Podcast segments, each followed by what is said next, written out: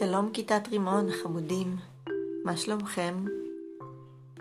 אני יושבת לי פה בבית, מרחוק, בחדר, עם הלוח גיר שלי, ועם הקסילופון של הכיתה, ועם כל הדברים שאני צריכה כדי שאני אוכל לספר לכם סיפורים, ולדבר איתכם ולשלוח לכם אה, ציורים שצריך לעשות במחברת וכל דבר.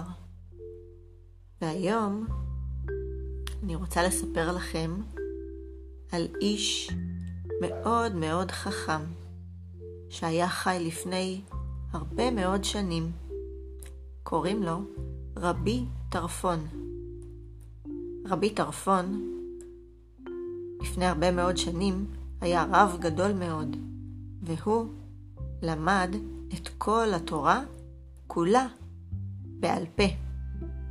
והרבה תלמידים באו אליו כדי ללמוד גם את התורה מפיו, וכולם, כל מי שהיה סביבו, אהבו אותו וכיבדו אותו מאוד. ולרבי טרפון הייתה אימא זקנה. רוב שנותיה היו פניה מאירים וחוכמתה ניבטה מעיניה. רבי טרפון אהב את אמו וכיבד אותה, ותמיד סיפר לחבריו החכמים על טוב ליבה ועל חוכמתה הרבה. הוא היה מוכן לעשות בשבילה כל דבר שבעולם. כשמת אביו, הזמין רבי טרפון את אמו לגור בביתו עם בני משפחתו. הסכימה עמו בשמחה ועברה לגור איתם. מסביב לביתו של רבי טרפון הייתה חצר גדולה, ובה גינת פרחים ועצים. מדי בוקר אמו הייתה נוהגת לצאת אל החצר ולטייל בגינה.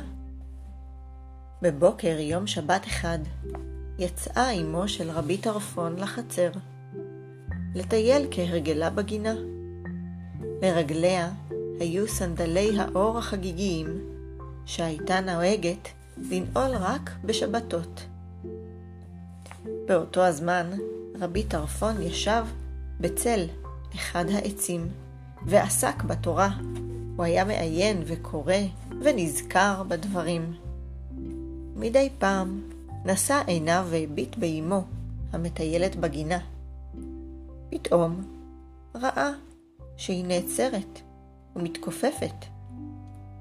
מה קרה לאמא? מעולם לא עשתה כך באמצע טיול הבוקר. תמה רבי טרפון ואמר לעצמו בדאגה. מיד קם ומיהר אליה.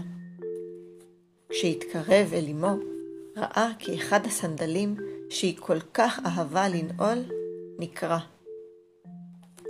רצה רבי טרפון לתקן את הסנדל, אבל אותו היום היה שבת, ובדעתו של רבי טרפון עלו דברי הפסוק לא תעשה כל מלאכה בשבת. קרא רבי טרפון על רגליו, הניח את כפות ידיו על שביל החצץ שהיה בגינה, ואמר לאמו, הניחי את כפות רגלייך על ידיי, ואני אוליך אותך עד למיטה. איני רוצה שכפות רגלייך ייפגעו מאבני החצץ. הניחה האם את כפות רגליה על כפות ידיו של בנה, והוא הוליך אותה לחדרה, צעד אחר צעד. בכל צעד נסרטו כפות ידיו מן האבנים. כשהגיעו הביתה, ראתה האם את ידי בנה ואמרה לו, לא היית צריך להוליך אותי עליהן. ענה לה בנה, אל לך לדאוג לידיי, הם ירפאו במהרה. שמח אני שרגלייך לא נפגעו. עברו ימים. יום אחד חלה רבי טרפון, ונפל ונשכב במיטה. באו חבריו החכמים לבקרו. הכניסה אותם אמו לחדר של רבי טרפון, וביקשה מהם, אנא, רבותיי המכובדים, התפללו להחלמתו של בני. הוא בן טוב, ונוהג בי בכבוד יותר מדי. שאלו אותה החכמים בתמיהה, מה עשה לך בנך שאת סבורה שהוא נוהג בך בכבוד יותר מדי? סיפרה להם האם כיצד בשבת אחת, כשנקרא הסנדל, הוליך אותה בנה על כפות ידיו עד למיטתה, כאילו הייתה חפץ שביר ויקר. כפות ידיו נסרטו מאבני החצר, והוא כאילו לא שם לב לדבר.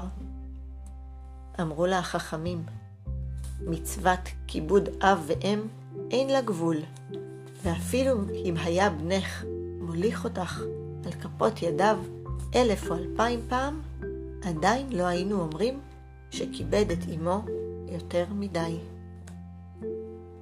Thank you.